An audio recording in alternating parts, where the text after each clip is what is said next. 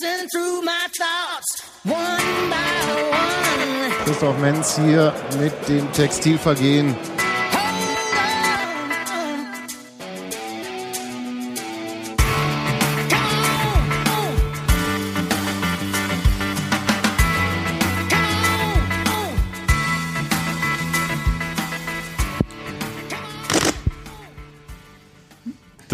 War total super, weil das ist drauf gewesen. Einen wunderschönen Abend Hallo. zum Extra-Podcast äh, vom Textilvergehen. Und äh, perfekt eingeführt hat sich gerade äh, Matze Koch mit äh, Kameraklicken. Anwesende Union-Profis und Trainer werden schon nervös zucken, wenn sie das hören. Guten Abend, Matze. Guten Abend. Matze hat dankenswerterweise aber auch seine komplette Familie mitgebracht. Das finde ich Ja. sehr schön. Jana ist da und Hallo. Maxi ist da. Hallo. So, hallo Steffi noch. Tag Sebastian, schön dich hier zu sehen in dieser Küche. So. Es ist eine lange äh, geplante und ähm, Immer wieder verschobene. nö, nö, aber äh, gewollte Folge. Und zwar geht es äh, um das neue Union-Buch, immer weiter, ganz nach vorn, von, ihr, ihr haltet es jetzt hoch, ähm, Wie hieß er? Matthias Koch. Matze Koch ist ja nur in der Fußballwoche. Nur in der Fußballwoche. Weil es da einen Matthias Koch gibt, der auch so heißt wie ich, aber über den VfC Plauen schreibt und deswegen die Buchhaltung der Fußballwoche durcheinander kam und darum wurde ich gebeten, unter Matze Koch dort zu schreiben.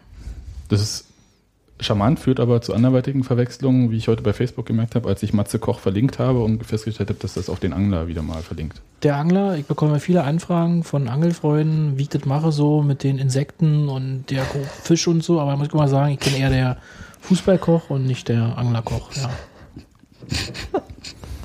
So, ähm, vorneweg, weil wir zitieren dich relativ häufig, äh, meistens irgendwie aus Pressekonferenzen, wo es äh, spannende Antworten gibt und ähm, benutzen dankenswerterweise auch deine Bilder sehr ausgiebig im Blog. Aber nicht jeder kennt dich. Beschreib mal, wer bist du, wo kommst du her? Was bist denn du für ein Unioner? Unioner bin ich eigentlich gar nicht, um äh, diese Gerücht vielleicht zu zerstreuen.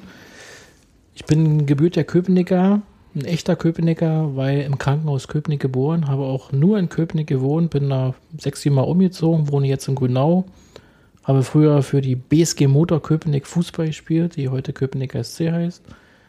War Welche dort- Position? also ja, so Vorstopper, rechter Verteidiger, rechtes Mittelfeld. War mehr so das Laufwunder und äh, ja, war dann auch Nachwuchstrainer bei parallel zu meiner Laufbahn, die aber nie über die zweite Männermannschaft hinweggegangen ist. Einmal habe ich äh, bei der ersten Mannschaft in einem Testspiel auf der Bank gesessen, ich glaube irgendwo in JWD, Strausberg-Agner oder so, aber es hat dann nicht zum Einsatz gereicht und ja, war 15 Jahre, Jahre lang Nachwuchstrainer bei Mutter Köpenick und zwei Jahre bei Union Berlin von 2000 bis 2002. Hab dort unter anderem Steven Skripski, äh, Björn Jopik habe ich mal teilweise hochgeholt. Der war schon so gut, dass ich ihn äh, in den älteren Jahrgang mitspielen lassen konnte. Und Robin Roth in der zweiten Mannschaft, die sind noch übrig geblieben. Oder Maximilian Hoffmann, der gestern ja die bronzene Ehrennadel bei der Mitgliederversammlung bekommen hat. Man muss ja jetzt sagen, am Dienstag, weil ja gestern ist ja zeitlos. Ja. Genau. Und äh, ja, so ein paar sind übrig geblieben, ein paar leben noch. So. Journalistisch tätig bin ich seit 1999. Äh, Fußballwoche, Berliner Morgen, Post Lokalanzeiger Treptow Köpenick waren so die ersten. 2000 kam der Kicker dazu. Volontariat beim Neuen Deutschland. Ab 2008 freier Journalist. Für alle und niemanden sage ich immer gerne, schreibe und fotografiere.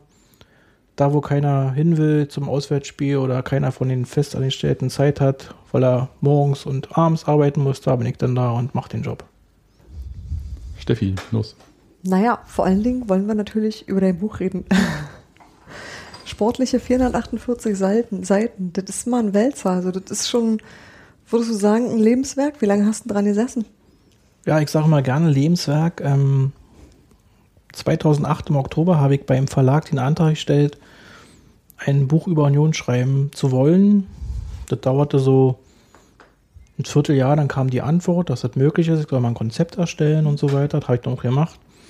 Ich glaube, 2009 wurde irgendwann der Vertrag unterschrieben und dann mehrfach verschoben. 2010, weil das Willmann-Buch in zweiter Auflage kam. Mhm. 2011 bin ich nicht aus dem Knick gekommen. 2012 wollte der Verlag nicht mehr oder umgekehrt. Also hat immer wieder Änderungen gegeben. So hatte ich immer mehr Zeit. Das Buch wurde immer dicker, musste immer wieder aktualisiert werden. Und jetzt ist halt so eine Schwarte hier rausgekommen, auf die ich aber stolz bin, weil jetzt so fast alles drin ist, was ich mir vorgestellt habe. Und das, was noch fehlt, könnte man in der hoffentlich zweiten Auflage dann noch nachtragen. Jetzt muss ich kurz deine Frau fragen, Jana, wie hast du das ausgehalten? War schwierig. War eine anstrengende Zeit, vor allen Dingen die letzten, sag ich mal, Monate waren sehr anstrengend gewesen. Aber da ich mich ja für Union interessiere, wollte ich natürlich auch alt wissen und ja, hatte auch meine Freude an diesem Buch. So ist es nicht, ja. Habe mich natürlich auch gefreut über bestimmte Interviews, wenn er zum Beispiel ein Interview mit Texera mhm. geführt hat dann wollte ich natürlich zuhören und genau wissen, was ist los. Ja, ansonsten. Also Jana gehört auch zu den, zu den Erstlesern sozusagen, die wahrscheinlich das Buch schon ausgelesen haben, schon in der Phase der, ja, des in, in Druckgehens, als dann die ersten Fahnen kamen oder die, die Aushänger, wie das heißt, hat sie da schon alles gelesen. Die ist jetzt auch durch, glaube ich, so langsam. Ja, ne? heute ja. habe ich Singer gelesen. Interview mit Singer. Wie bist du auf die Idee gekommen, Matze? Also, was hat denn dich dazu veranlasst zu sagen, oh, Union, da gibt es noch nicht genug Bücher, muss ich dringend machen? Du hast ähm, schon mal ein anderes Buch geschrieben, ne? Du wusstest, auf was du dich einlässt. 2004 als Volontär ein Buch über den Cottbus geschrieben, das war mehr Zufall. Ähm, das Angebot hatte eigentlich Frank Willmann gehabt damals. Mhm. Ähm, der hatte aber mit dem Union-Buch und dem BFC-Buch quasi den Kanal voll und Cottbus war ihm auch zu weit weg. Ich war damals äh, relativ häufig in Cottbus, habe auch viel da über die Bundesliga berichtet. Newton Draht zu Ede Geier gehabt und waren auch da die handelnden Personen Starbach Kreien sehr interessant. Und dann dachte ich mir, schreibt man ein Buch, was im Nachhinein sehr schwierig war, weil natürlich die Entfernung Berlin-Cottbus viel größer war. Ähm, wie ich heute in Mattis, in Sigusch, in Heinz Werner aus dem FF kenne, die Leute musste ich mir da erst auftun und Vertrauen gewinnen. Das war relativ schwierig. Ähm, das Buch hat sich auch verkauft, aber ich würde heute natürlich in dem Buch Cottbus-Buch vieles anders machen und ja. Jetzt aber die Idee Union war halt, das ist der Verein, wo ich immer hingegangen bin. Nicht als Fan, aber als Sympathisant, ähm, vor allem auch meiner Kumpels, die immer auf der heutigen Waldseite standen, holt die Schlüssel raus. Äh, die haben früher zu Hause aus den Fahrscheinrollen, die noch in Straßen waren, ja, morgens immer in der Schule die Konfettis gemacht, die wurden da verteilt. Ich habe in der zweiten Halbzeit meinen Radio rausgeholt, mein Chor-Radio, weil ich immer noch zu Hause habe, habe die Oberliga-Konferenzschaltung gehört, mich immer abgewartet, wann endlich nach Jena gegeben wird oder so, ja. Und das war so, Union war immer der Verein, der nicht besonders gut war. Und äh, zum BFC wollte ich halt nicht gehen, weil aus bekannten Gründen, ähm, weil sie einfach immer gewonnen hatten. Jetzt Stasi oder so hat man damals nicht so als Teenager nicht so sofort im Kopf gehabt, würde ich mal behaupten. Ähm, das kam vielleicht erst später dazu. Äh, ja, also zur Union gegangen, da war ich zu Hause und habe dann mehr oder weniger meine Kumpels auch mal gefoppt, wenn's, wenn sie in Jena verloren haben oder so. Aber ansonsten hat der Union noch nicht so die Rolle gespielt in der Zeit. Äh, war so die Fahrstuhlmannschaft, so kannte ich so auch. Und ja, aber jetzt durch die Tätigkeit und die Bücher, die davor da waren, ähm, die waren schon okay, ja, aber da haben ja immer die Porträts, waren so kurz, keine richtige Stimme drin und ich wollte das richtig haben und ein paar Sachen wurden ja auch bisher noch nicht aufgeklärt. Ja. Wir haben mit, ähm, also eigentlich du so ja selber, kurz angesprochen, ähm, das andere, sag mal, das andere sogenannte Nachschlagewerk, also was heißt hier sogenannt, das ist ja nicht so despektierlich gemeint, das von Jörn Luther und Frank Willmann, Eisern Union, das ja schon auch äh, wie ein Union ein Lexikon ist, wenn man so will. Mhm, kannst du sagen, was bei dir genau anders ist? Also Porträts, ja, hast du gesagt? Also ich habe versucht, ähm, eigentlich an alle Zeitzeugen persönlich ranzukommen mhm. nochmal, mit ihnen selbst zu reden, Möglichkeiten, Interviews zu machen oder ähm, in Porträtform, also als Textform. Mhm. Ähm, und auch die Fälle aufzuklären, die, die nur kurz angerissen wurden. Ja, als klassische Beispiel vielleicht der Fall Klaus Korn. Da war überall zu lesen, ja, der hat mal einen BFC-Spieler beleidigt als Stasi-Schwein. Äh, das musst du mal von vorne. Also Klaus Korn, ja. ehemaliger Spieler? Klaus Korn, ein ehemaliger Oberligaspieler, ähm, hat bis 1970, okay. hm. bis 1970 bei Union gespielt. Dann gab es dann ein Punktspiel im Sportforum gegen Dynamo und dann hat er halt einen Spieler als äh, Stasi-Schwein oder BFC-Vieh oder Stasi-Vieh bezeichnet und äh, dieser Fall hat dann dazu geführt, dass er praktisch vom Leistungssport ausgeschlossen wurde und äh, da gab es epische Sportgerichtsverhandlungen. Einen richtigen Beweis dafür gab es eigentlich nicht. Ja, und mit diesem Menschen hatte auch keiner wirklich gesprochen. Bis, bis heute. Ja, also das ist das erste Interview, was er eigentlich in der Breite auch gegeben hat. Hat, er, hat er es zugegeben? er hat zugegeben, er hat zugegeben, ja. Ähm, die, wer hätte er gewusst, die Tragweite, aber ich glaube, er hätte es ja nicht zugeben brauchen, weil die haben- hätten ihn noch so überrollt. Ja, also die, die Maschinerie, die da angeschoben wurde von Mirke, Kirste, dem ehemaligen, also Mirke, der ehemalige Stasi-Chef und den Amo-Sympathisant und Manfred Kirste, der Clubchef, ähm, das ist dann schon äh, eine, Manpower gewesen, die er Union nicht anstand halten konnte. Ja. Und äh, Da geht okay, also Hm? ich meinte jetzt, ähm, also das in dem Fall äh, in der DDR, wenn irgendwer äh, rangenommen werden sollte, dann ging es ja auch nicht mehr darum, irgendwas zu beweisen, dann hat man einfach keine Chance gehabt. Ich meinte, ob er, er selber hat das nochmal zugegeben, dass er es wirklich gemacht hat in dem Interview? oder? Ja, das hat er im Prinzip dann auch äh, so gesagt, ja. Also ähm, wir hatten gestern telefonischen Kontakt. Ich habe ihm das Buch zuschicken lassen, hat sich sehr bedankt. Ähm, er und seine Frau lesen auch in dem Buch. Er ist aber nicht bereit, zur Präsentation zu kommen. Ich hatte ihn eingeladen. Er sagte, tut immer noch weh und dann will er, wenn er da alte Leute wieder sieht oder so, das möchte er nicht. ähm, Also alte Weggefährten. Er kann auch nicht zu diesen ehemaligen Treffen gehen, weil dort wird immer über die gute alte Zeit gesprochen und das tut ihm schon weh. Das ja. sind dann so die Sachen, wo, äh, was so, wer, wer initiiert diese ehemaligen Treffen? Also ehemalige Spieler treffen sich da, ja, wie so äh, Jimmy wenn, Hoge wenn oder sich so? die Traditionsmannschaft trifft, ähm, Mhm. das ist, oder es gibt immer kurz vor Weihnachten so ein, so ein Treffen von alten Vorwärts- und Unionsspielern. Da war er eigentlich eine Zeit lang auch dabei, auch zuletzt bei diesen Feierlichkeiten ums DFB-Pokalfinale 2001 im Club in Köpenicker Rathaus war er auch dabei. Aber er hat sich jetzt wieder mehr und mehr zurückgezogen, weil er will halt, das tut immer, immer noch, immer noch weh. Ja, hat, war schon ein Einschnitt in seine Karriere, in sein Leben. Hm. Ja.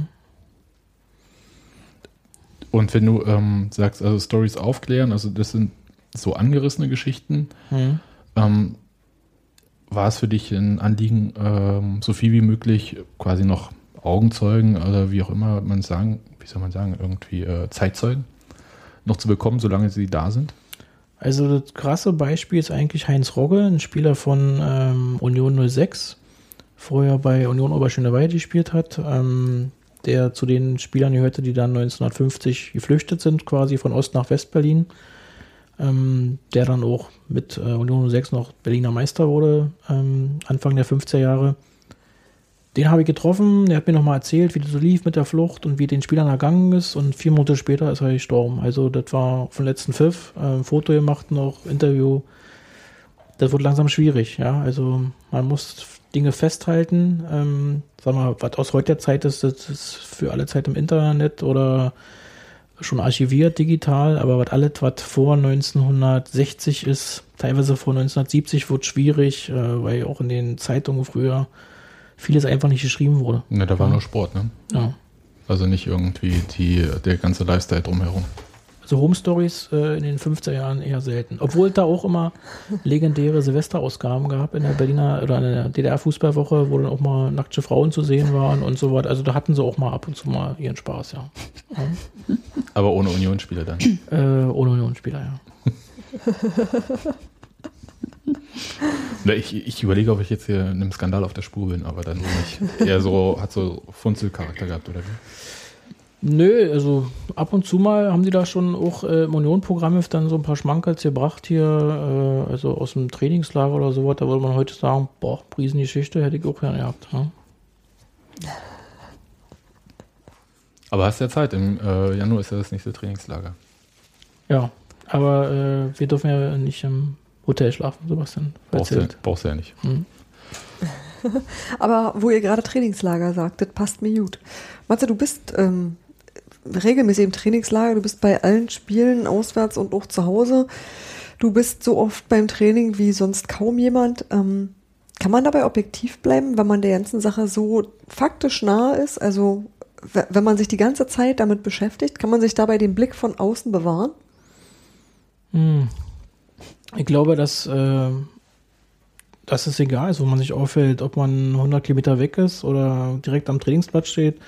Es ist immer eine subjektive äh, Meinung. Jeder Spielbericht, äh, jedes Foto, jede Frage kann subjektiv sein. Ähm, ich denke schon, dass man sich bemüht oder bemühen sollte und ich mache das auch, bei jedem Spiel bei Null anzufangen. Ja, also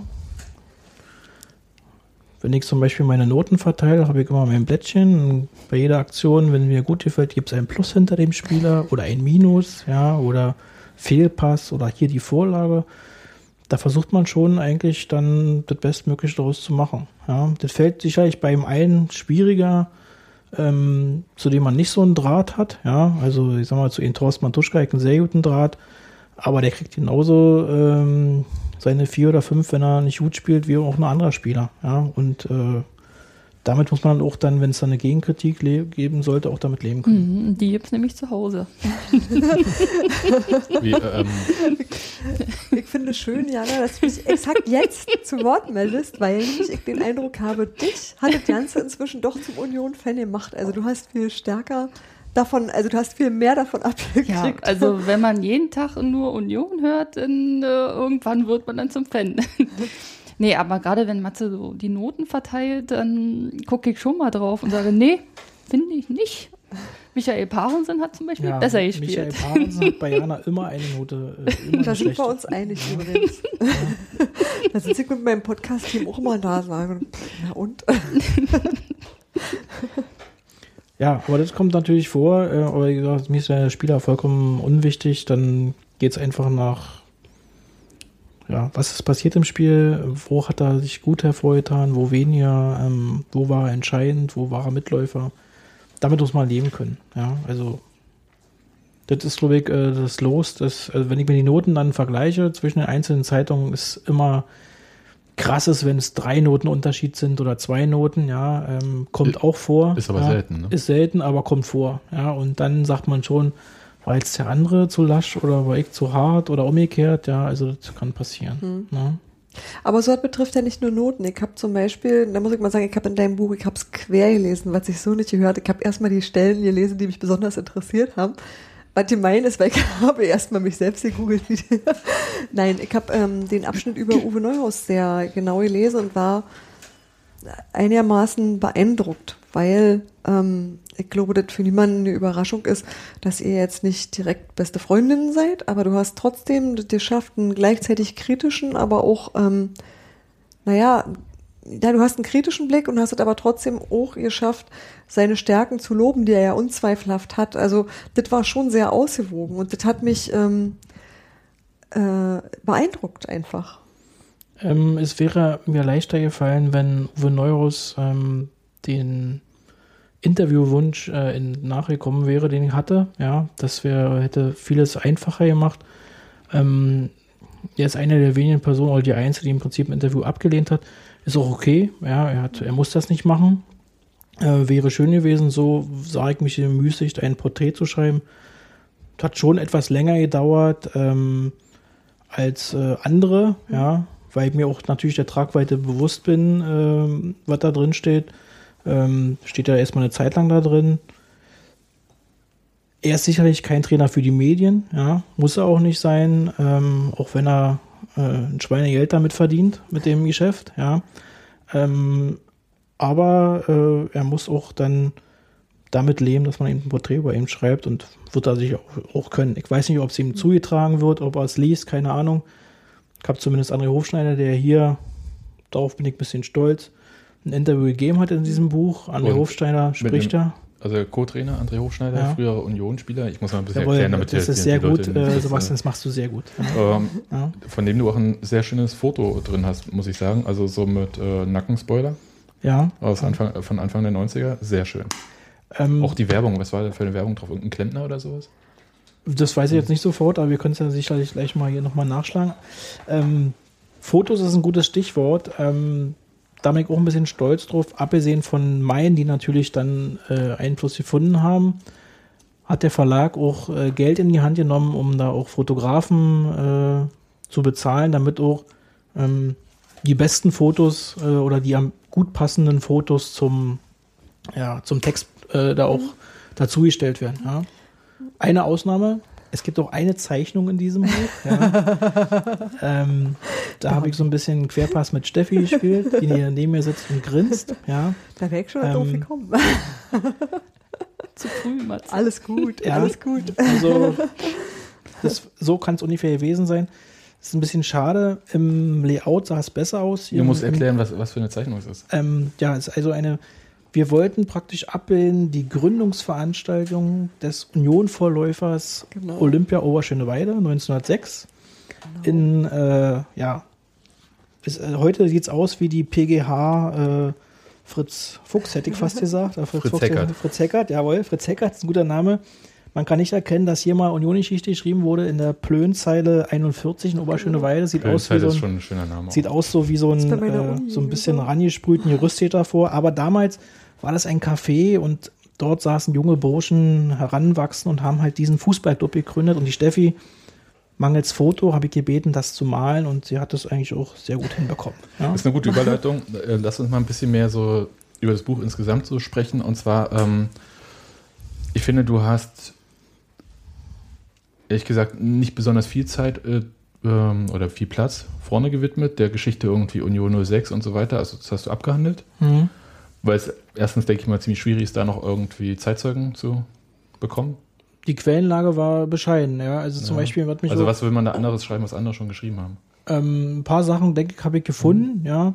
Ähm, andere Sachen, zum Beispiel, ähm, wie der Schlachtruf entstanden ist, zum Beispiel, ja. Sowas hat mich umgetrieben, äh, wochenlang, monatelang. Okay, dann. Es Äh, ist schwierig, ja. Also in also- der Zeit dann wirklich auch was. Äh, Es gibt ja diese. Legende irgendwie, die sind damals in Blau angetreten und ähm, das Industriegebiet gewesen. Wer Oberschönweide sich heute anguckt, kann es ungefähr erahnen. Blaue Sachen wie die Schlosser und dann Eisern und so weiter. Stimmt das oder ist das Legende? Tja, äh, das kann heute, glaube ich, niemand mehr sagen, äh, ob das jetzt, wer zuerst da war. Die Blaumänner, äh, auf dem, als, ähm, die Fußball gespielt haben oder die Blaumänner, die zum Spiel gekommen sind. Ähm, tja, ich würde sagen, dass das von beidem so ein bisschen ist. Ähm, wer das nun übermittelt hat, ist ja auch, ist ja leider selbst äh, damals, äh, wenn man heute einen Zeitungsbericht sieht von Köpenicker Dampfboot oder wie die Dinger hießen, ja, die Zeitung damals, dann wird toll beschrieben, wie die Straßenbahn damals schon nicht in der Lage war, den, äh, die Fanmassen, die, Fanmassen nach Köpenick zu schaffen, was sich also auch im Prinzip 90 Jahre später nicht geändert hat. Oder? In dem Fall ist es die S-Bahn, die es dann nicht mehr schafft. Ja, aber ähm, aber sonst, ansonsten, äh, selbst wenn man Zeitzeugen wie Günter Bielis fragt, der ja auch groß geworden ist in diesem äh, Bereich, der ja heute Ehrenpräsident, wie alt ist er denn? Über 80, ne? ja, der ist über 80 Jahre. Hm. Dann wisst ihr auch nicht mehr so richtig, wie das damals ausgesehen hat. Ja, also er sagt zum Beispiel, dass zwischen da, wo heute die Nachwuchsplätze sind, eine riesige Laubenkolonie war und die mussten alle die Felder räumen, damit dort äh, die, die Trainingsflächen für den Union-Nachwuchs entstehen können. Ja. Aber niemand kann sagen, wie es eigentlich vorne aussah, ähm, wann denn nun der Sportplatz, also man ging ja, da, geht davon aus, dass der heutige Parkplatz, der zwischenzeitliche Trainingsplatz ja auch mal das, das Haupt, die Hauptfläche war, ja. Also wann das genau geschehen ist, ist einfach nicht mehr feststellbar. Ja, also oder man muss noch tiefer in irgendwelche noch nicht erschlossenen Quellen sich begeben, aber ähm, da habe ich dann irgendwann auch, äh, weil natürlich auch Union dann, der erste FC Union dann schon einen Vorrang hat in diesem Buch, aber ich wollte auch nicht, dass diese Geschichte ganz wegfällt, weil ich immer noch schon denke, dass das miteinander verbunden werden kann. Ja. Hm. Manche sind ja der Meinung, das gehört überhaupt nicht zusammen und das Aber schon allein ein Ort, anderer Verein. Äh, verbindet das ja, ne? Der Ort ist äh, das Stadion Union. Auch die Union Mhm. 6 haben ja noch den Namen Union drin. Das ist immer noch äh, präsent, ja. Wenn du so drüber nachdenkst, also der Großteil widmet sich Union, was ich ähm, sehr gut finde, weil ähm, es war eine Zeit, die ich äh, selbst miterlebt habe zum Teil, die 90er Jahre, aber ähm, dieses Chaos ähm, triffst du total super. Du hast ähm, auch die Abhandlung geschrieben über den Untersuchungsausschuss. Da erinnert sich heute keiner mehr, dass äh, dieser Deal ähm, damals mit Grundstück und was war es, eine Grundschuld oder was auch immer da, Mellow Park. Äh, Kannst du es kurz aufklären, wie das lief? Damals, wie kurios, wie kurios das eigentlich war? Also kann man sich heute überhaupt nicht mehr Mal sehen, vorstellen. mal sehen, was Jana behalten hat. Ich, ich habe es mir dreimal erklären lassen. Durch dieses Thema habe ich mich wirklich gequält.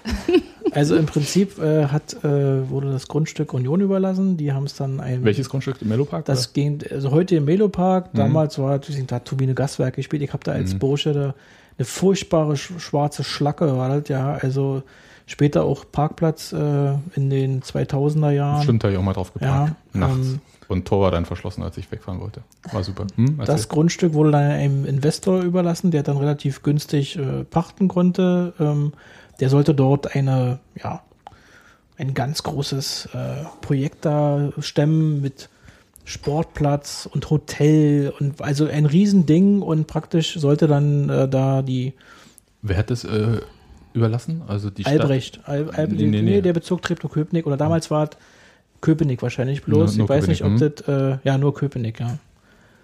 Und äh, die Union sollte dann davon partizipieren, ja. Mhm. Und später dann durch die, die Einnahmen auch natürlich der Bezirk, ja.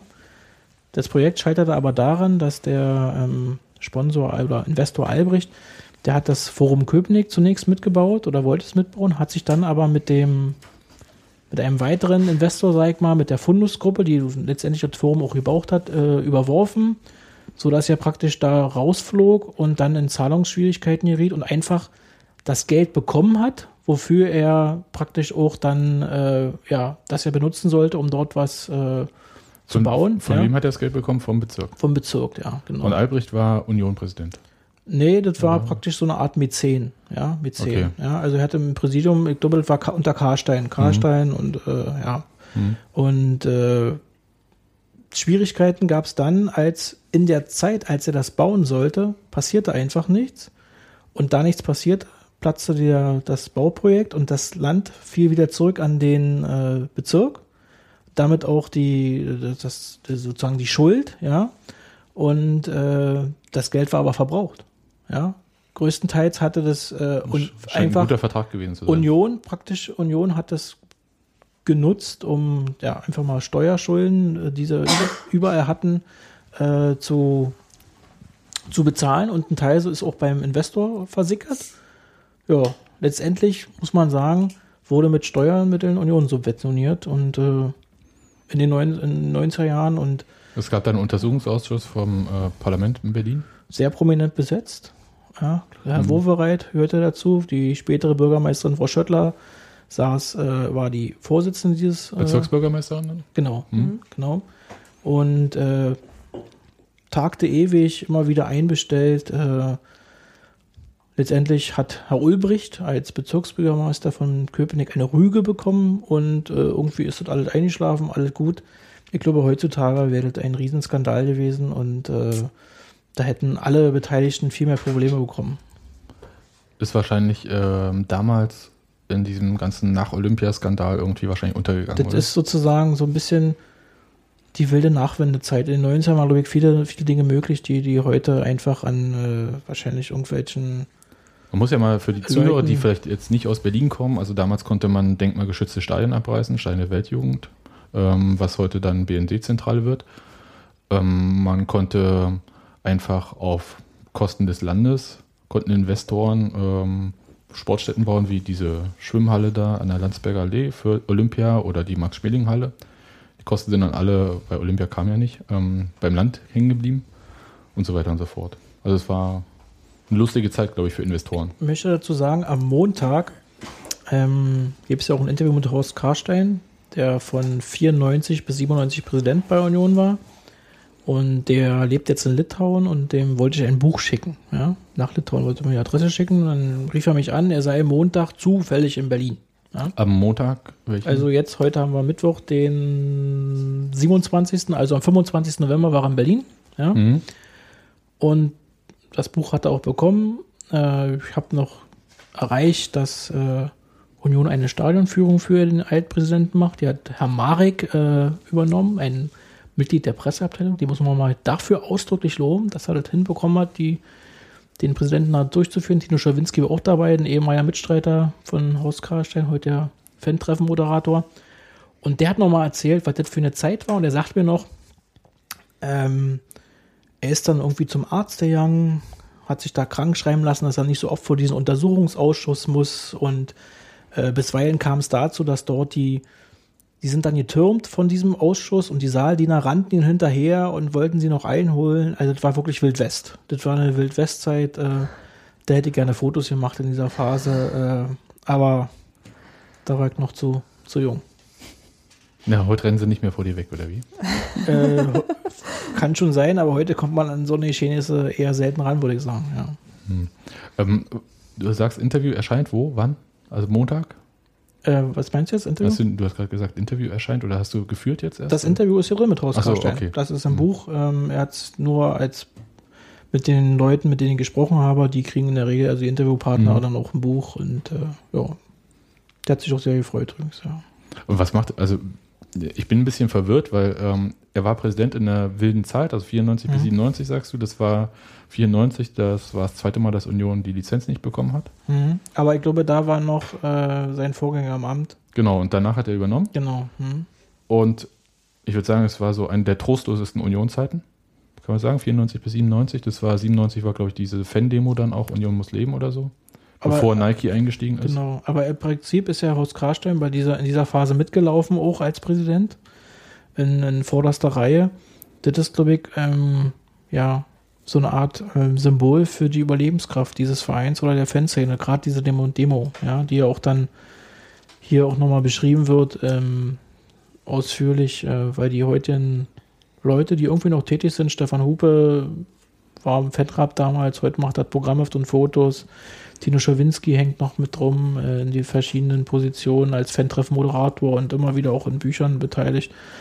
Ja, Michael Schmidt war der dritte, so der Fotograf der Szene. Also die Leute von damals sind immer noch dabei und wissen auch, dass es anders laufen kann, als jetzt vor 20.000 jenen, äh, keine Ahnung, Aalen am Freitag. Freitag, ja. Aber welche, also ich- ich komme immer noch nicht drauf klar, was bringt ein Ex-Union-Präsidenten nach Litauen? Das ist äh, ganz einfach. Ähm, der, äh, sein Großeltern stammen, glaube ich, aus Litauen. Hm? Der hat eine totale Affinität zu Litauen, hatte auch schon So den- Ostpreußen-Ding oder was? Nee, einfach nur seine Familie stammt von dort. Hm? Und der hat dann auch die Deutsch-Litauische Gesellschaft gegründet in den Mhm. 90er Jahren, der aber jetzt schon lange nicht mehr angehört. Hat dann irgendwie Hilfstransporte organisiert, äh, darunter LKWs und ist dann auch dort in Kleipe da, glaube ich, hängen geblieben. Äh, hat jetzt aber Sehnsucht nach der Heimat, kommt jetzt zurück nach Berlin, hat sich jetzt umgeschaut, will nach Rostock ziehen und wieder in Deutschland leben. Aber bleibt bei einer Hafenstadt, wenn er von Kleid Genau. da äh, kommt. Hat, also, glaube ich, ist er schon ein bisschen wasserverliebt, ja. Kann auch nach Köpenick kommen, da gibt es genug. Gibt's, wenn du so die 90er Jahre, finde ich, wie gesagt, den spannendsten Teil in diesem Buch für mich persönlich, weil es, wie gesagt, halt ganz viele Sachen sind, die ich einfach damals, bin ich mal zu spielen gegangen, aber sonst ähm, nichts weiter mitgekriegt eigentlich.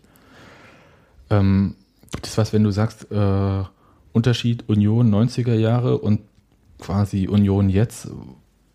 Wie sind es zwei verschiedene Vereine oder ist es irgendwie, gibt es da was, was identisch ist?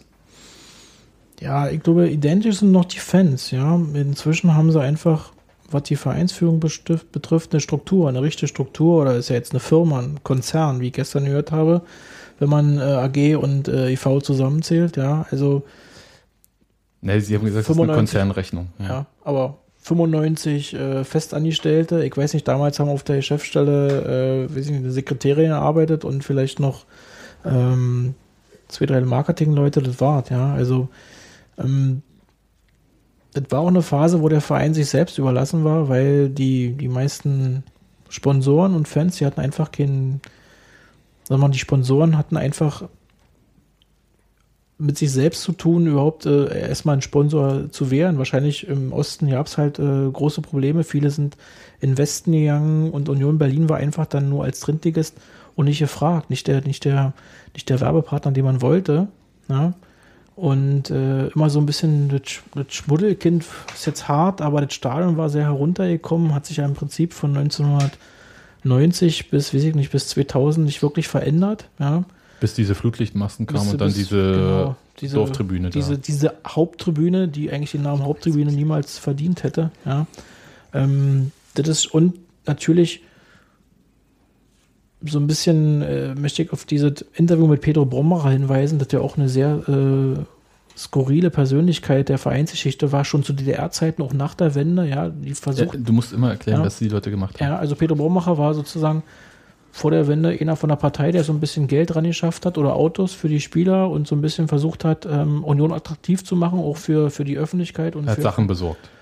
Also Sachen, die man sonst nicht bekommt. Ja, Shop, Wohnung. Shop Ex Daily hätte ich fast gesagt oder sowas. Ja, also so Import, Export. Genau, also tolle, tolle Sachen und äh, der wurde dann Manager nach der Wende, ja. Und dann gibt es ja diese legendäre gefälschte Bankbürgschaft, ja, Mhm. äh, die, Union die in 1993 den Aufstieg. 1993 die bereits aufgestiegenen Unioner waren in Feierlaune und dann erfahren sie irgendwie hier, Schnarch ist vorbei, äh, Tennis Borussia steigt auf, ihr bekommt keine Lizenz.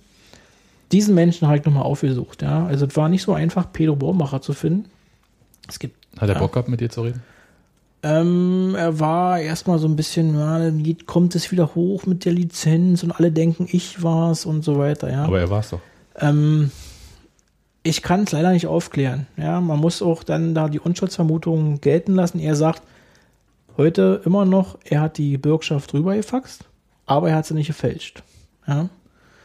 Und der Mann ist jetzt 75, war er im Moment des Interviews, jetzt müsste also demzufolge 77 sein, ja, hat immer noch gearbeitet im Getränkehandel seines Sohnes, war, hat mir viele Sachen erzählt, äh, war aber immer noch, da ist viel hängen geblieben an ihm und er hatte, er musste sein Leben neu aufbauen. Alle wissen, Peter Brombacher, hat die Bankbotschaft gefälscht, also das ist doch auch der, nö.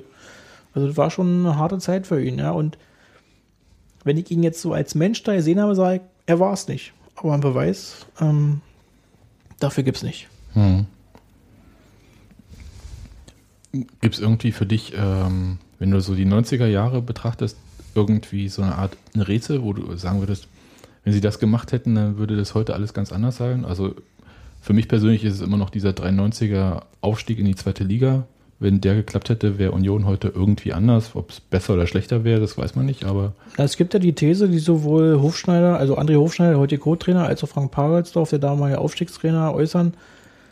Die ganzen Spieler, die nach Rostock dann gegangen sind, ja, also nicht nur die Ex-Unioner, sondern auch von anderen Vereinen, die wären eigentlich zur Union gekommen im Falle des Aufstiegs. damals war noch Barbares bei Union, ähm, Torhüter hier Piekenhagen. Piekenhagen, ähm, Christian Beek ist zum Beispiel, André Hofschneider sind ja alle dann irgendwie verschwunden. Ähm, die wären da geblieben, ja.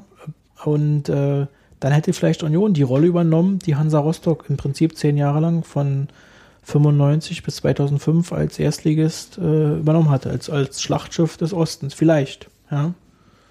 Genützt hat Hansa jetzt auch nicht, soll man jetzt an die heutige Zeit denken. Das meinte ich, mit, aber, man weiß halt nicht, wo es landet. aber Union hätte vielleicht äh, gefühlte 15 Jahre früher ein ordentliches Stadion gehabt. Ich überlege die ganze Zeit, ob das gut gewesen wäre, aber das äh, muss man ja zum Glück jetzt nicht mehr bewerten. Weil ähm, es gab damals viele Stadionpläne. Ähm, hast du alle mal zusammengezählt, wie viele verschiedene Stadionpläne äh, es gab?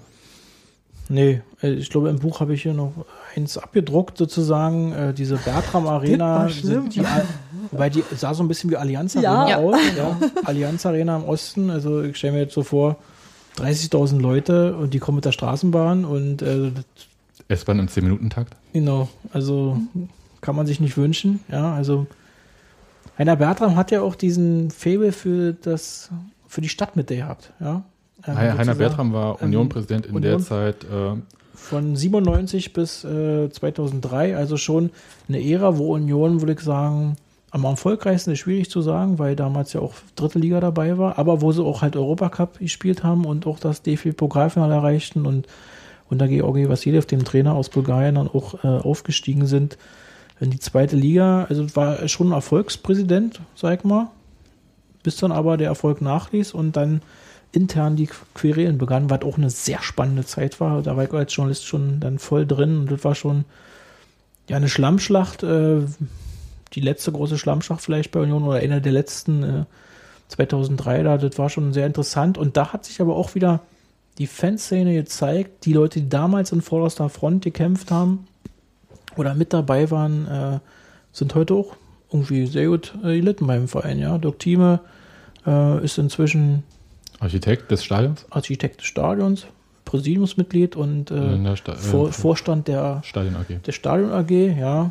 In Daniel Blauschmidt äh, malt ja alle 14 Tage, äh, Buhn in Fachkreisen malt ja alle 14 Tage äh, ein neues Union-Shirt, ja. Also da sind schon ein paar Leute, die dann auch immer noch dabei sind. Also insofern immer so ein, so ein Wandel, ja, so ein Präsidentenwandel oder so ein Vorstandswechsel hat auch meistens bei Union einen Schub nach vorne gebracht. Ja. Ist so, dass, äh, so wie du das schilderst, also ist es so, dass ähm, dieser Wandel des Vereins häufig aus sich selbst heraus geschieht. Also nicht irgendwie großartig extern. Also Heiner Bertram war extern, Mhm.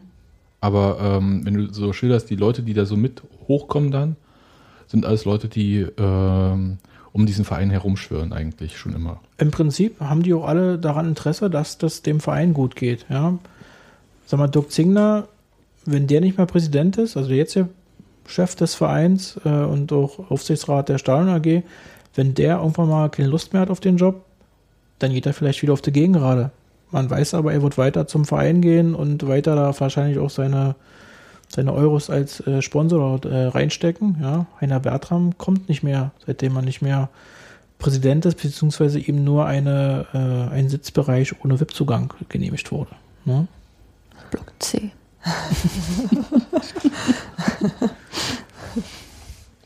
Also insofern, die, die Leute, die dort, die beißen sich fest, ja. Ich will mal auch als Beispiel jetzt meinen äh, Schlensuk nennen, den heutigen Sicherheitsbeauftragten. Der hat mehrfach seinen Job verloren, weil einfach keine Kohle mehr da war. Auch in der, zu Beginn der Ära Neuhaus, in dem heutigen Trainer, ähm, sind da mehrere Leute Das war gefeuert. 2007. 2007 haben mehrere Leute ihren Job verloren, ja. Der Nachwuchsbereich wurde komplett irgendwie äh, entlaubt. runtergefahren, ja. Ähm, Sven Schlensuk war bloß noch irgendwie Honorarkraft, hat sich selbst weitergebildet, ist dabei geblieben, hat äh, seinen Job weitergemacht und heute dann mit dem Aufstieg 2009 war dann auch wieder Geld da und der hat seinen Job wiederbekommen, ja. Aber die, die Härte haben wahrscheinlich nur Unioner oder Unioner, die dann so mit dem Herz dran hängen, dass ihnen das erstmal egal ist, ob es dafür Geld gibt oder nicht. Ja. Ist es dann ähm, die Besonderheit, also ich will jetzt hier nicht diesen Verein total beweihräuchern, aber es ist schon besonders irgendwie, dass du halt Leute hast, die ähm, durch diese Härten gehen und immer noch dabei sind, obwohl man sagt irgendwie im Profigeschäft äh, werden halt durchaus auch andere Leute gebraucht oder man vermeintlich gebraucht. Also das heißt, man holt dann Leute, die das kennen von woanders her. Das hat nur zum Teil stattgefunden, oder? Ja, im Prinzip, ähm, es gibt ja ein Interview im Buch mit dem Jörg Taubitz, das ist ähm, praktisch der Vermarkter von Ufer Sports. Man könnte jetzt sagen, ja, mit dem muss man kein Interview machen, aber das hat mich sehr interessiert, weil im Prinzip ist es so eine, Union spricht immer gern von nicht öffentlichen Personen, ja, also an die man eigentlich nicht rankommt, äh, die nicht reden sollen, nicht reden dürfen, nicht reden wollen vielleicht auch, Ist- ja. Da kann man ja kurz mal einhaken, das ist ein relativ großer Teil. Ne? Wenn du die 95 Personen, die fest angestellt sind, ähm, dann gibt es halt die Spieler, mit denen kann man reden, wenn und so. Aber ansonsten gibt es ja eigentlich drei Personen, mit denen man frei reden kann. Das ist Dirk Zingler, wenn man ihn zu fassen bekommt. Das ist der Trainer, wenn man ihn zu fassen bekommt. Und das ist der Pressesprecher. Ja, so Oder kann- noch mehr? äh, die möchte ich jetzt nicht nennen, ja. Hm, nee, das, ja, klar, die Quellen sollte man nie auflegen. Aber so vom Prinzip her Ja. äh, ist, ist die Das, Aufstellung. das ist äh, eigentlich auch, ähm, ja, die, die Schwäche für die Medien ist die Stärke von Union, dass sie so ein Closed Shop geworden sind, wo alles wirklich nur unter dreien oder vieren bleibt, dass man da im Prinzip nichts erfährt. Ja, Zum Beispiel, dass das Stadion teurer geworden ist. ja. Aber- Fand ich, äh, war so das äh, Beeindruckendste jetzt von all diesen Sachen, die halt diesen Closed Job beschreiben. Das ärgert mich ein bisschen, weil ich hatte schon zwei, dreimal nachgefragt, ob das dann wirklich bei 15 Millionen geblieben ist und im Prinzip am Tag der Veröffentlichung des Buches wird dann mir bei der Versammlung mitgeteilt als Zuhörer, äh, ist übrigens teurer geworden. Ja, da ist natürlich, ärgert man sich drüber, aber gut, man, Union kann sich dann auch dahinter verstecken oder vielleicht auch zu Recht sagen, die Aktionäre sollen es als Erste da fahren, fertig. Ja. Davon geht jetzt die Welt nicht unter, aber das ist so ein Punkt, den hatte ich eigentlich mehrfach nachgefragt und dann ist ein bisschen schade, ja. ja. Aber, Aber ich wollte noch mal sagen, dass der Unioner an sich, ja, der ist also teilweise Dauerkarteninhaber, Mitglied, Aktionär, ja, und wenn es jetzt noch, was, was, was noch kommen kann, das wird er auch noch machen, ja, also, und er findet es auch noch gut, also er fühlt sich niemals ausgebeutet, sondern er macht das einfach, also da, da kann erfunden werden, was, was, Was Ja, aber ich habe ja auch eine Aktie und ich bin auch Mitglied und äh, Dauerkarte hatte ich auch mal. Ja, ja. Aber es ist eigentlich jede, also das ist jetzt, glaube ich, jetzt nicht so besonders für einen Verein, denke ich, weil viele Vereine eigentlich das äh, so anstreben. Ja, du hast so einen kontinuierlichen Geldfluss durch viele Mitglieder zum Beispiel. Das wurde sehr lange Zeit äh, im Profifußball vernachlässigt. Da fällt mir ein, dass die auch die Mitgliedsbeitragserhöhung auch, wenn die noch haben, im Prinzip ohne zu murren. Ne? Ja, gibt aber auch teurere, gibt auch billigere. Hertha ist billiger, Aber wer will da hin? 30.000. Aber die Jahreskarten auf der Haupttribüne Union sind schon äh, erste Liga. Ja, aber das ist, ähm, das ist für mich Umverteilung von oben nach unten. Muss ich, da muss ich jetzt mal so ein bisschen, da lege ich jetzt mal meinen ganzen Journalismuskram zur Seite und erzähle dir einfach, dass das halt ähm, gelebte Umverteilung ist und zwar so, wie ich sie gut finde. Können drei Viertel können Stehplätze sein für 11, 12 Euro, aber irgendwoher muss die Kohle kommen, weil von diesen Stehplätzen kriegst du nichts finanziert. Und ich habe gestern als ähm, dieses Vorgespräch mit den Zahlen mit äh, Dirk Singer war zur Mitgliederversammlung, habe ich mal kurz äh, auf die Preisliste für die Logen geschaut und gesehen, dass es für Logenbesitzer durchaus Top-Spiele gibt, die es für 6000. die es für Karteninhaber nicht gibt. Wir können auch sagen, welche äh, Lo äh, Spiele es sind. Die Kaiserslautern, Köln und Dresden. Ja. Wahrscheinlich war St. Pauli auch dabei. Ja. Ja, das kann sein, das war Mhm. vorher. Ne? Das, ähm, und ähm, das sind dann schon stolze Beträge, die man da löhnt. Aber ich finde das in Ordnung. Also offensichtlich scheint es äh, auch so zu funktionieren. Also laut, äh, wenn der Geschäftsführer sagt, dass halt gegen Aalen alle Logen verkauft sind. Und das stimmt, dann ist das okay. Ja, und dann sollen sie halt äh, die Stehplätze finanzieren und die tolle Stimmung genießen, die die billigen Stehplätze generieren. Ist doch okay. Also funktioniert es ja. Sonst normalerweise schaust du in den anderen Stadien von deinen Logenplätzen und teuren VIP-Plätzen auf eine manchmal halbleere Gegengerade, weil die auch voller teurer Sitzplätze ist. Bloß ohne VIP. ja, aber es ist trotzdem eine Feststellung, dass sozusagen Mhm. die Dauerkarten auf der Tribüne erste Liga Platz 1 sind vom Preis her und in der ersten Bundesliga will man auch im, ja, in der Euroliga, sag ich jetzt mal, Platz 5 bis 6 oder so. Ja. Stimmt, also zweite Liga ist schon ziemlich oben, was Sitzplätze betrifft. Ich meine, ich bin ja froh, dass es die ähm, Tribüne gibt. Äh, das ist ja auch eine Weiterentwicklung des Vereins und ob sie jetzt auch dauerhaft, ich habe das Gefühl, dass die noch nicht so richtig, äh, ja, nicht bei jedem Spiel ausgelastet ist, ja, dass auch viele Plätze frei bleiben ähm, und mit den Logen, also mir ist aufgefallen, gerade das letzte Heimspiel in Karlsruhe, da waren bestimmt zwei, drei Logen leer gewesen, jetzt gegen Aalen, vielleicht machen sie auch Sonderangebote, kann auch sein. Würde auch gut finden, wenn sie es mal einem Fanclub einfach mal so für einen etwas verbilligten Preis zukommen lassen würden, ja, also selbst 4000 Euro, was ja Normalpreis für eine Loge ist, für 10 Personen 400 Euro, so viel kann man jetzt dafür nicht essen und trinken in, in zwei Stunden, ja, also ist schwierig, da macht auch die bessere Sicht dann glaube ich nicht so den Kohlfett. Nö, aber das muss man ja auch wollen. Also ganz ehrlich, ähm, ich mag Stehplätze. Also insofern ähm, reizt es mich jetzt nicht so super. Die Sicht ist besser, man ist ein bisschen steiler auf das Spielfeld. Aber das ist egal. Äh, kommen wir zurück ähm, zu deinem Buch und den vielen vergeblichen Anläufen, ein Stadion zu bauen. Okay. Es gab ähm, Versuche, Union woanders hinzusetzen, also nicht in Köpenick. Zu dem Zeitpunkt war Union auf Geld von außen angewiesen. Hast du, so auch als ähm, begleitender Journalist, geglaubt, als ähm, das 2008 losging, dass da irgendwas in die Richtung passiert, was ernst zu nehmen ist? Dass dann am Ende irgendwie ein echtes Stadion steht? Also ich glaube, dass ich ab 2006, 2007 regelmäßig irgendwie Union und Dirk Zingler verfolgt habe, irgendwie im Abgeordnetenhaus, bei irgendwelchen Sportausschusssitzungen in Berlin-Bohnsdorf sind wir hingefahren. Klaus-Dieter Feurath, mein inzwischen verstorbener Kollege von der Bildzeitung, wo Dirk Zingler da versucht hat, irgendwie in Richtung Stadion was zu erreichen und dann wurde in so einer Poplien Ausschusssitzung des Sportausschusses Treptow-Köpenick nicht mal die Frage behandelt äh, zum Stadion, ja. Ähm, das war, glaube ich, so noch so, so, so Druck erzeugen, den Union dann auch irgendwie diesen Weg, den die Union dann auch bestritten hat. Wir, wir machen jetzt mal äh, irgendwas und äh, wir machen es jetzt selber, obwohl wir ja nicht die, äh, noch gar nicht die, die Baugenehmigung haben und so weiter. Das stimmt. Der, Also- der, die ähm, Mini-Dorftribüne wurde abgetragen, obwohl es noch gar keine Abrissgenehmigung gab. Ne? Ja, also da, da haben sie dann auch irgendwann schon die Nase voll gehabt, wir machen das selber. Und als dann dieser Tag da war, jetzt beginnt der Stadionbau, wo dann eigentlich nur abgerissen wurde, ähm, ähm, praktisch hier das Geländer oder, oder irgendwelche alten Werbebahnen. Da waren irgendwie zehn Fotografen da und dann noch, noch so viele Journalisten und da hat man dann aber schon diese Aufbruchsstimmung gespürt, ja, auch von diesen Obwohl es so Sta- klein anfing. auch dieses Stadionbauer, die da alle da waren und irgendwie morgens um 7 Uhr, äh, guten Morgen, meine lieben Stadionbauer, ich hatte das von Frau Weisert irgendwie noch im, im Hinter, Ja. Hinterkopf, ja, ähm, das war irgendwie, und dann, dann hatte man auch wie so eine, als Journalist auch so eine Art, äh, ja, Goldgräberstimmung, ja.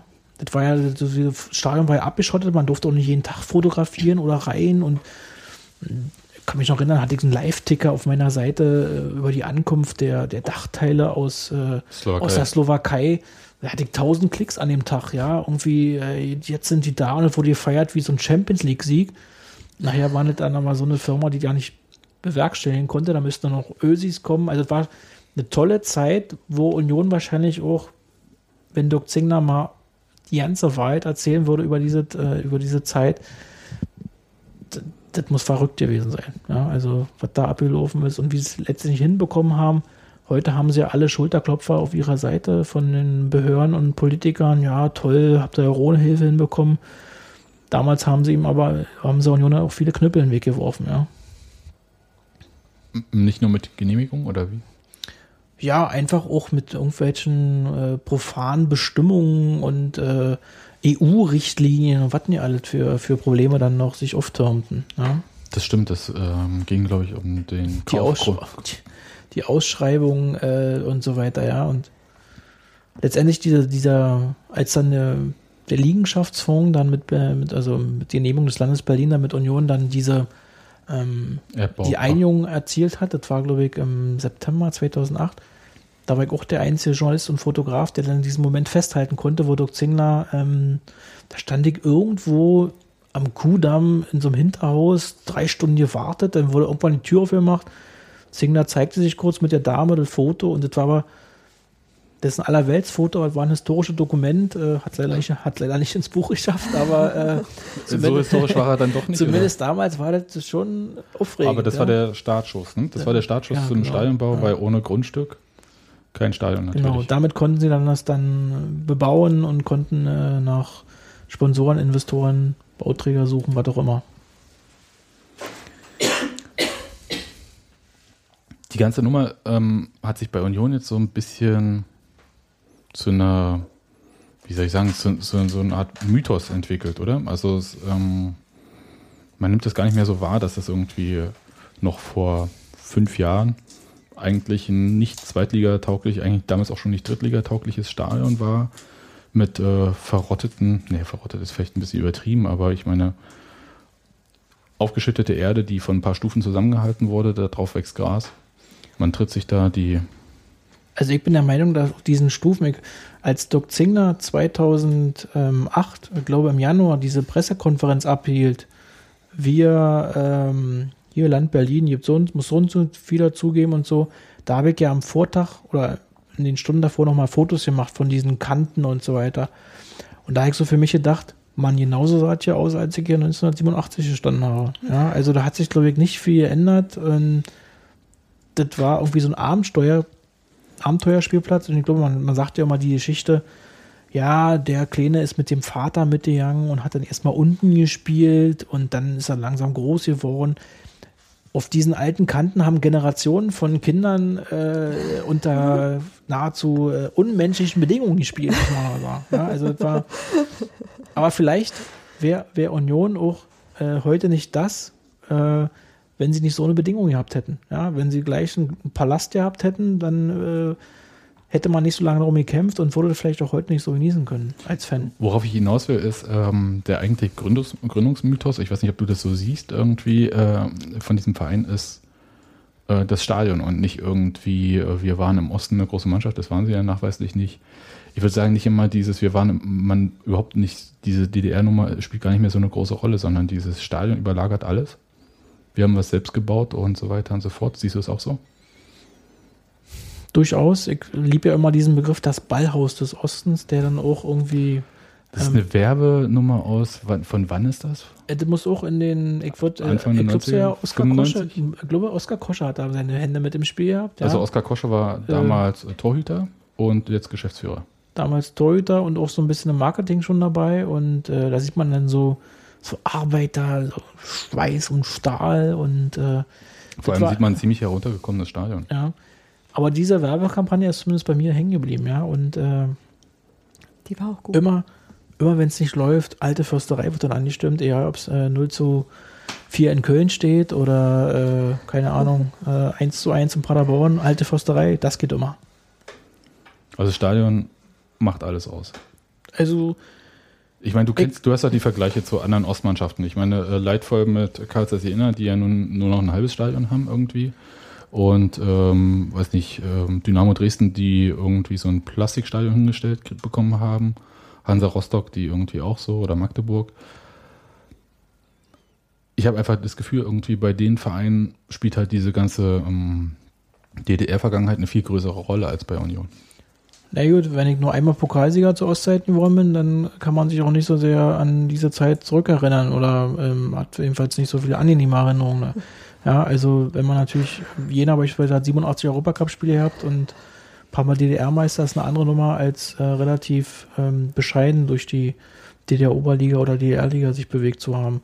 Ich glaube, dass dieses Stadion ähm, einfach auch jetzt, so wie es jetzt aussieht, ähm, ja eher zum Verein passt, als wie es zum Beispiel in Magdeburg oder in, in, in, Rostock, ja. In Jena ist das Problem natürlich, äh, sobald man dann den Standort verlagern will, ist das äh, eine, Katastrophe für jeden Fan, ja. Und äh, das Flutlicht äh, wird man irgendwann verschmerzen können, wenn ein Neues da steht, aber ähm, wenn man den, das Stadion verliert, ähm, das ist dann schon schwerwiegend. Für mich war dieses eine Jahr, wo Union im Jahrensportpark gespielt hat, ja, Mhm. oder wenn jetzt die zweite dort spielt, ich fahre immer noch ungern von Köpenick dorthin, weil immer auch so weit und du kriegst dann auch einen Parkplatz und hoffentlich stehe ich auf der Parkliste drauf, ich bin ja noch dann irgendwie privilegiert oder sowas, ja. Und dann diese Schalensitze da, diese bunten und das macht halt keinen Spaß. Und alte Försterei hat einfach, hat schon ein Fluidum, ja. Früher hat man noch diesen Bratwurstduft da gehabt, der mir jetzt irgendwie ein bisschen verloren gegangen ist. Ich weiß nicht, wie wir das hinbekommen haben, ja. Ähm, Mm, Das Ding ist halt einfach, also kann ich dir erklären. Mhm. Ähm, Jetzt du darfst im Innenraum Sachen. einfach keinen Holzkohlegrill aufstellen. okay. und da wird halt auf Öl gebraten, das riecht halt, äh, schmeckt nicht gut, äh, riecht nicht Okay. so gut. Aber außen ist halt noch Holzkohle und Ich bin ja dann äh, sozusagen im Innenraum und äh, mache da meine Bilder und meine Texte. Ähm, früher war das so, ich hatte mal von diesem Duft dann immer Hunger bekommen, ja, und äh, aber hat dir keiner eine Wurst nee, runtergereicht. selten. Kam, kam vor, aber selten. Ja. Du hast gesagt, das einzige Interview, was dir verwehrt geblieben ist, war das mit Uwe Neuhaus Mhm. in dem Buch. Alle anderen ähm, haben dem Wunsch entsprochen.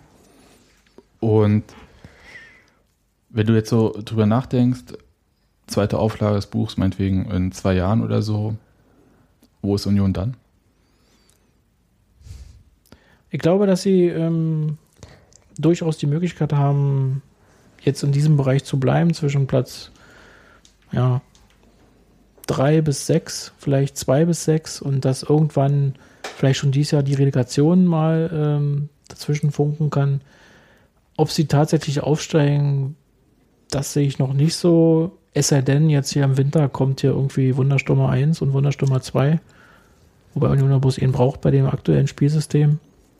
Ähm, ob sie Tatsache den Aufstieg schaffen werden, da habe ich meine Bedenken zu wünschen, wert ihnen. Ähm, aber dann bitte nicht so eine Saison wie Kräuter Fürth oder so. Das muss dann, also das ist dann irgendwie, muss nicht sein. Ja. Oder Braunschweig? Braunschweig habe ich noch alle Hoffnung, dass die das ähm, irgendwie halbwegs hinbekommen. Ähm, übrigens auch Spieler aus der aktuellen Profimannschaft drücken da die Daumen, weil sie sich ja irgendwie selbst so ein bisschen darin sehen. Ja, also Braunschweig hat, glaube ich, alle Sympathien bei Union. Äh, Führt er nicht so? nö, Fürth ist irgendwie Gegen die verliert man ja immer nur. ja, weit weg und hat doch wenig Tradi Tradition haben sie, aber die ist irgendwie verschüttet gegangen im Laufe der Jahrzehnte. Ja, also zumindest was äh, das Stadion betrifft, äh, das ist ja nicht mehr groß Tradition, außer die alte Tribüne, die Die ist steht halt- noch, aber die- sonst sind die- 17 verschiedene Ja, Teile oder ja. sowas. Hm. und die Fanszene hat sich ja zwischendurch auch irgendwie verflüchtigt. Du hast für dieses Buch eine ähm, öffentliche Präsentation, Lesung, was wird das? Nö, nö, ist alles gut. Nee, Mach weiter. Äh, Das ist die Frage, die ich mir für den Schluss aufgehoben Okay, hätte, weil ich der Meinung bin, das soll man sich besonders gut merken. Das müssen wir als ganz letztes fragen. okay, dann mach. Äh, Ich habe aber vorher noch eine Frage. Mach. Matze, du hast relativ äh, einen langen Abschnitt ähm, über die Geschichte des Vereins. Der ist bestimmt zwei Drittel, wenn nicht gar mehr. ähm, und du hast danach aber zwei auch relativ umfangreiche Kapitel, die einmal, also das erste davon ist den Fans direkt gewidmet und das zweite im Prinzip der Fußballkultur, die sich um den Verein drumherum rankt. Würdest du sagen, was du geschrieben hast, ist ein Fanbuch? Also das ist auf jeden Fall ja eine Huldigung oder eine Würdigung der Fankultur bei Union.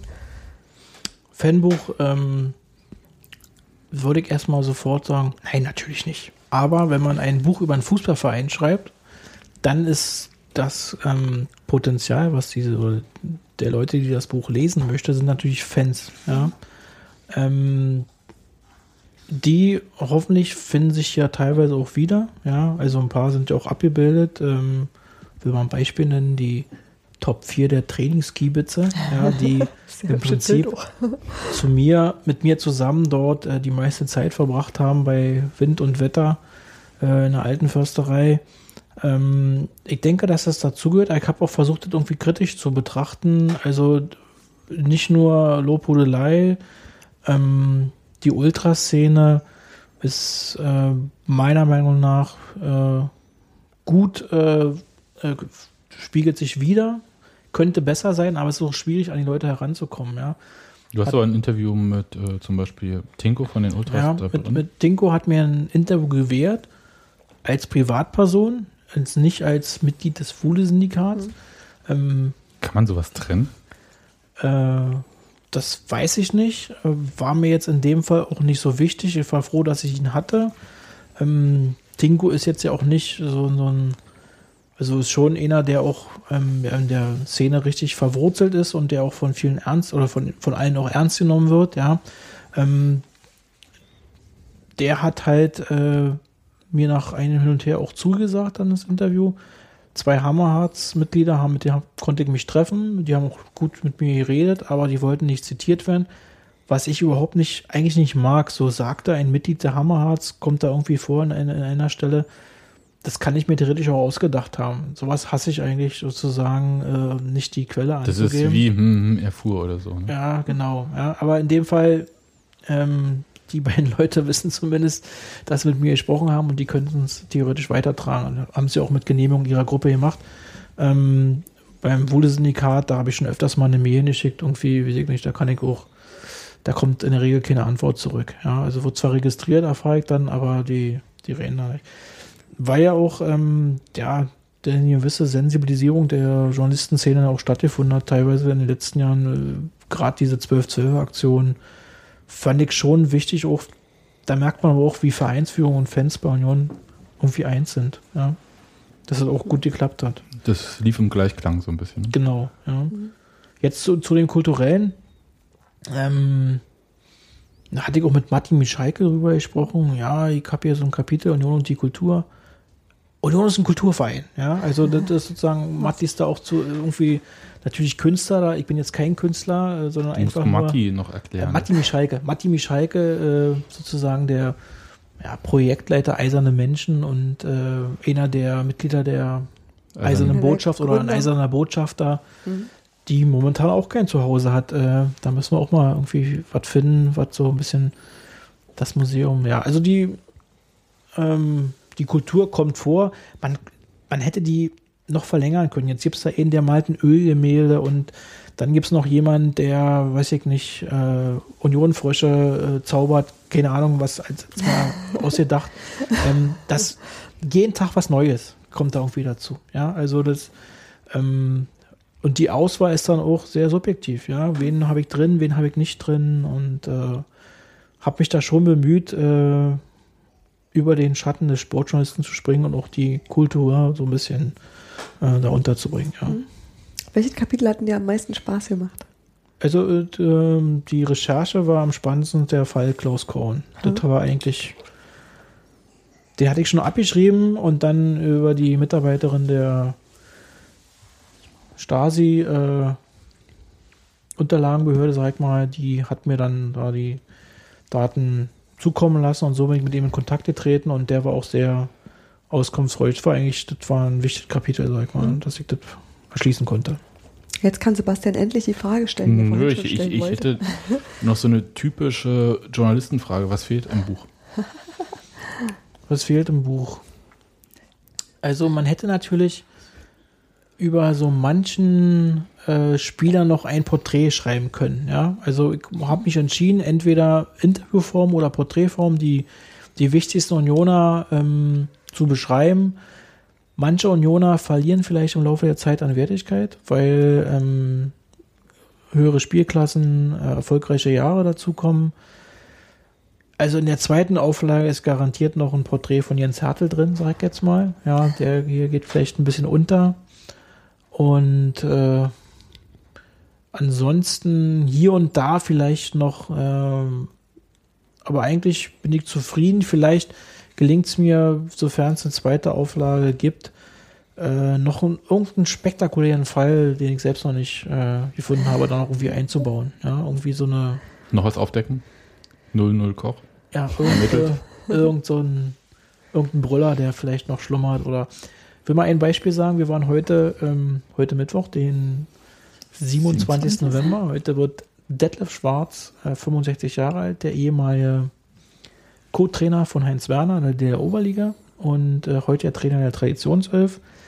Und da waren wir jetzt nicht lange, wir wollten ja heute zum Podcast kommen und dann sitzen wir an dem Tisch, da saßen Heinz Werner, sein zweiter Co-Trainer Hartmut Felsch, rechts neben mir Potti Mattis, also auch ein Torwartlegende und Rolf Weber und gegenüber Wolfgang Valentin und Frank Platzig war da und Bönig und so. Und dann jedenfalls sofort fingen die wieder erzählen, die Alten sofort wieder erzählen an von dem Trainingslager mit Heinz Werner im Schnee, wo die Frauen dann dazu kamen und also und dann schnappte ich so eine Geschichte auf wie Heinz Werner irgendwie und da habe ich die angebrüllt. Ich wusste ja nicht, was, habe nur gesagt, das fehlt mir noch in meinem Buch. Also irgendwie äh, die alten Männer, die haben noch Geschichten, die noch nicht geschrieben sind.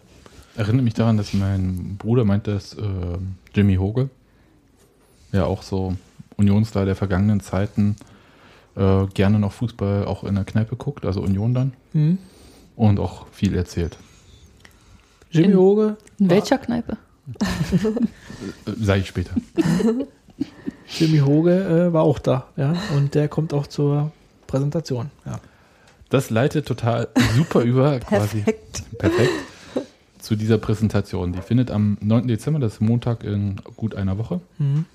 statt im, wie soll es anders sein, Union Kino, was aber nichts mit dem Verein zu tun hat, in Friedrichshagen, Bölsche Straße, direkt am S-Bahnhof. Genau. War das mal nicht in Händen von Wolfgang Lippert? Jawohl, das war in Händen von Wolfgang Lippert und der ist dann irgendwie, weiß ich nicht, der wollte ja ein Kaffeehaus draus machen oder irgend sowas ähnliches. Und dann hat er sich im Baumarkt erwischen lassen. Genau, mit, mit einer Zange oder Schraube, die er geklaut hat und äh, was für ein Drama. Ähm, Aber darum soll es nicht gehen. ja, Die vor, Präsentation. vor, vor zehn Jahren wurde es von einem ja, jungen, aufstrebenden Berliner übernommen und äh, jetzt war ich auf der Suche nach einem Ort und ähm, neben dem neuen Stadion oder neuen Tribüne, was äh, das sich der Verlag eine Zeit lang auch vorstellen konnte, was aber letztlich an finanziellen äh, Forderungen äh, der AG oder des Vereins vielleicht auch gescheitert ist, ähm, war, kam für mich noch Freiheit 15 und Kino Union in Frage. Ähm, Freiheit 15, ja, hatte dann irgendwie an dem Tag dann irgendwie keine Zeit und die Dame war auch nicht so gut aufgelegt mir gegenüber und dachte mir, versuch's mal da und ähm, mein Bruder, Tobias heißt der, der legt dort auf, alle paar Wochen als DJ und der sagt mir dann, frag dort da mal nach und die waren sehr aufgeschlossen und äh, ja, die haben das auch relativ äh, human dann vermietet. Ähm, Getränke wird dann jeder selber zahlen. Eintritt ist aber frei. Das war mir Mhm. wichtig, dass sozusagen, ähm, ich finde es Quatsch, für eine Buchlesung soll kein Geld bezahlt werden. Die Leute sollen, wenn, dann das Buch Damit kaufen. verdienen Autoren heutzutage Geld. Ich weiß, ja, ich bekomme auch kein Honorar an diesem Tag, habe also auch gleich gesagt, ich will kein Honorar, aber auch keinen Eintritt, wurde akzeptiert, ja. Und ich bin ja auch nicht, keine Ahnung, äh, ja, Winfried Glatzeder, der vielleicht äh, ein paar hundert Euro oder ein paar tausend Mark für eine Buchlesung bekommt, sondern ich bin Matze Koch und äh, Kein Mensch, der das hier hört, wird Winfried Glatzeder noch kennen. Also, das ist äh, der Paul von Paul und Paula. ja, das hätte ich jetzt auch, aber Der hat das übrigens in Union Kino gelesen, darum ist er mir gerade jetzt äh, eingefallen. Ja? ich wollte gerade sagen, jetzt erzähl mal, was die Leute erwartet, wenn sie da hinkommen. Also, ähm, wenn man aus einem Sachbuch vorliest, dann kann man ja auch so ein bisschen wegschnarchen vielleicht oder so, ja. Das möchte ich verhindern, ja. Also, darum habe ich relativ viele Zeitzeugen eingeladen, ja, die dann äh, oben auf dem Podium sitzen werden. Äh, Moderator wird André Rolle sein Ehemaliger Stadionsprecher? ehemaliger Stadionsprecher und äh, immer noch so ein bisschen ja, mit der Fanszene verbandelt, organisiert den um Preisgard, äh, das Exiler-Treffen, Da war irgendwas mit irgendeiner Brause oder so, ne? ja, also irgendwie Rixdorfer, Ja, ja. also vielleicht heute für den Tag mal mitbringen oder so, ja. Ähm, also mit dieser Rixbrauser, Rixdorfer Fassbrause ist er mal im Forum unterwegs, aber das ist ein anderes Thema. Ähm, der wird halt, äh, wir holen dann praktisch immer für jeden Zeitabschnitt mal so ein, so einen Zeitzeugen nach oben, äh, der dann vielleicht ein paar Minuten dort reden wird. Also der Peter Griebert hat zugesagt. Das ist der Erfinder des Union-Logos. Ähm, das ist eine, Schön. eine ja, für mich eigentlich eine Kultfigur. Der ähm, Grafiker, der überhaupt ja. nichts mit Union zu tun hat. der, Genau. des Vereins. Dieser Mensch äh, hat in seinem Leben noch, noch nicht ein Spiel von Union gesehen, ähm, aber einmal im Stadion, weil ich ihn zu Hause abgeholt habe und dort äh, hingefahren habe und wieder nach Hause. Ja, der erzählt nochmal die Geschichte. Äh, ja, wie, Was, was denkt ihr eigentlich, wenn er jetzt irgendwie, äh, hast du ihn gebracht ins Stadion, als er, äh, als es schon neu war, die Tribüne? das war 2011. Da hat er zumindest Ah. schon die Stehplatztraversen gesehen. Ja. Ich, ich wollte sagen, weil es, es muss doch merkwürdig für ihn sein. Der hat keinen Bezug dazu. Das war eine Auftragsarbeit, wenn ich das richtig irgendwie Mhm. so im Kopf habe. Und jetzt ist ihm auch auf den Gullideckeln vor der Haupttribüne sein Logo drauf. Ja. Das muss ja schon ein komisches Gefühl sein, oder? Also ich glaube, seine Frau hat schon ein paar Mal zu ihm gesagt, man, was heute das Logo wert ist, wollen wir lieber nicht wissen, ja. Und äh, oh, da will ich nicht wissen, was zu Hause manchmal los ist, ja. Ja. Ich habe mich so überlegt, wie, wie oft, wie oft oder wie viel, wie viele Menschen dieses Logo schon getragen haben im Leben. Wie oft wurde das Union-Logo schon produziert? Was schätzt du? Keine Ahnung. Eine Million, zweifel ich mal in Raum. Ja? Wahrscheinlich. Ja. Dann Jimmy Hoge darf sich äußern oder wird sich äußern zum Pokalfinale 1968. Da haben sie irgendwie so eine Mannschaft aus Ostthüringen äh, mit äh, 2 zu 1 gewonnen. Ja. Ich weiß nicht, welche Mannschaft du meinst. Ja, und äh, dann sind noch da äh, für mich die Union-Legenden der 70er Jahre, Wolfgang Mattis und Joachim Sigusch. Ja, also Wolfgang Mattis, der, der Torwart, der auch bis heute populär ist, auch bei den jungen Spielern. Union ist Jahrhunderts geworden, oder? Genau, im Prinzip der, ja, der wertvollste Spieler der Vereinsgeschichte bis 2006. Und würde man das heute wählen, wahrscheinlich immer noch. Ja. Ähm, will ich auch noch mal kurz sagen, hier gibt es ja auch ein All-Star-Team hier hinten im Buch drin äh, für die Jahre 1966 bis äh, 2013. Ja. Steht Matis natürlich im Tor. Dann ist da Joachim Sigusch. Das ist quasi der Thorsten Matuschka der äh, 70er Jahre. Ohne derbe Sprüche. Also, Das ist höf äh, ne, Thorsten Matuschka ist auch höflich, aber der hat schon Sprüche. ja, so. Dann noch aus den, äh, ja, 2000er Jahren, äh, so Steffen Baumgart wird kommen, Christian Beek wird da sein, Ronny Nicol, Christian Beek, ehemaliger Spieler und der letzte Christian Manager Beek, von Union. Christian Beek hat ja quasi alle gemacht bei Union, vom Nachwuchsspieler bis zum Hausmeister, hätte ich fast gesagt. Äh, Nachwuchstrainer, also hat ein großes Union-Herz, was er jetzt nach seinem Abgang an Cottbus auch wieder öffentlich zeigen kann. Und es gibt zumindest eine Annäherung auch wieder mit Union. Äh, gibt auch die Möglichkeit, dass er wieder Traditionsmannschaft spielen wird. Ähm, ja, das sind also dann auch Special Guests. Es werden auch aktuelle Spieler hoffentlich dabei sein, die zumindest sich uns das Publikum mischen werden. Also ich habe meine Flyer verteilt. Ähm, Thorsten Matuschka, vielleicht Simon Terode, Patrick Kohlmann, Martin Dausch, Sören Brandy. Mal sehen, wer sich dorthin verirrt, die dann zumindest, äh, wenn sie auch nicht, äh, weil es ja keine Vereinsveranstaltung ist, so wurde mir mitgeteilt, sondern eine, ja, eine kommerzielle Veranstaltung, muss man hier mal, mal sagen, ja. Ähm, kommerzielle Veranstaltung mit Ab Herz. mit Herz. Mit Herz vielleicht, ja. Ähm, wobei ich noch nicht einen Cent bekommen habe, fällt mir gerade ein für dieses Buch, ja. Ähm, äh, die werden dann hoffentlich Autogramme schreiben und äh, dem einen oder anderen hier den Wunsch erfüllen, das Buch zu signieren. Ja, also es wird eine lockere Veranstaltung, danach kann man auch sein Bierchen trinken. Wie gesagt, für die Getränke ist jeder, selbst zuständig. Ja. Okay, wir haben es äh, in unseren Union-Terminkalender eingetragen, den hoffentlich viele Leute auch abonniert haben.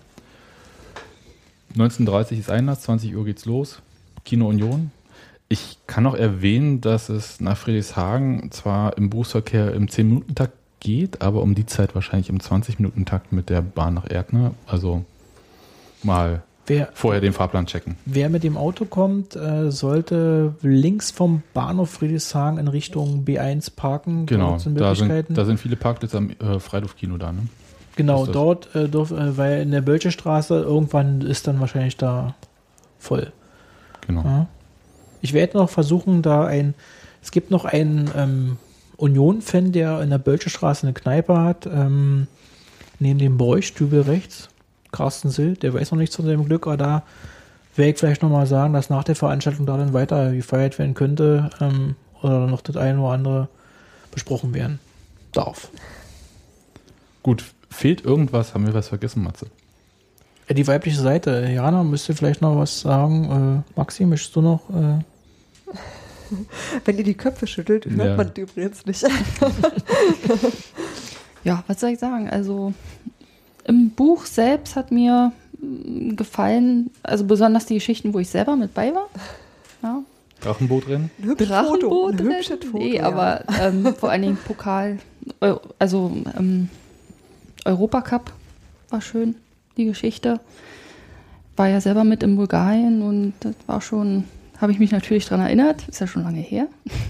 2001 in Lovitch, genau. als die viele junge Frauen äh, am, am Morgen saßen an, an den Tischen, Mhm. die sonst nicht zur Union-Reisegruppe gehörten. Ja, da wurde eine bulgarische Fanfreundschaft äh, beschlossen.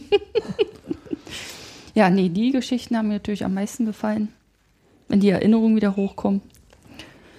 Ja, ansonsten freue ich mich ganz doll, dass das Buch fertig ist und dass ich hier bei euch in meiner Küche sitzen durfte. Sehr gerne. Ich habe ja, ich hab ja auch versprochen, dass zu Hause auch aufgeräumt wird nach dem Buch. Ihr Ja. habt es gehört? Aber du machst doch jetzt die Aber zweite Auflage. so. Ja, es ist, bin noch wieder in der Phase, die Phase ist noch nicht abgeschlossen. ich sagen, ja. Okay, dann ähm, verabschieden wir uns. Ich kriege langsam keine Luft mehr Ich durch möchte die hier an Nase. dieser Stelle noch ähm, grüßen. Ja, mach. Bitte. Äh, Uwe Äh. Meine Mutti Also, grüßen. Ja. Hallo Mutti. und mein Vater in Frieshaar. Ja.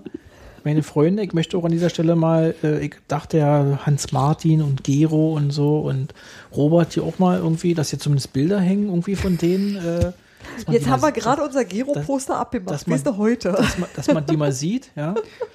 Auch, auch Gero. Gero, ähm, danke für das ich, tolle T-Shirt. Dem ich äh, große Geschichten zu verdanken haben, die vielleicht morgen äh, am 28. auch schon zu sehen sind, da mit seinem Matuschka-Logo im Metallica-Stil, Stil. ja. Also Gero, äh, morgen hat es oder noch nicht geklappt, dass du auch namentlich erwähnt Ich werde in die Welt tragen, dass das deine Erfindung ist und äh, ja.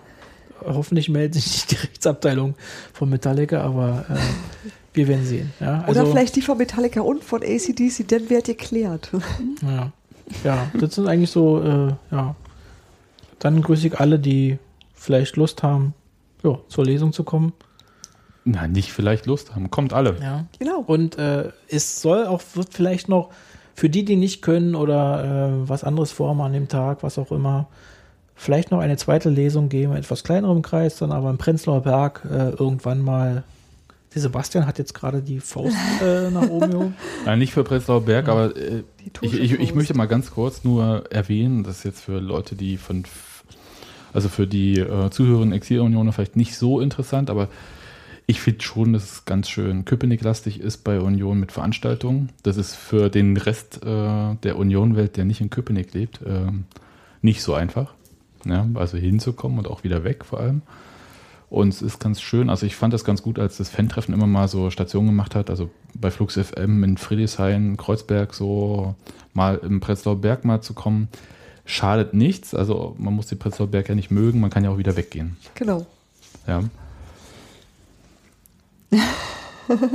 Ja, Matze verweist zu Recht auf die Mitgliederzahlen. Der hat äh, Berlin gegliedert in Bezirke und wie viele Unioner da wohnen. Und der hat natürlich recht.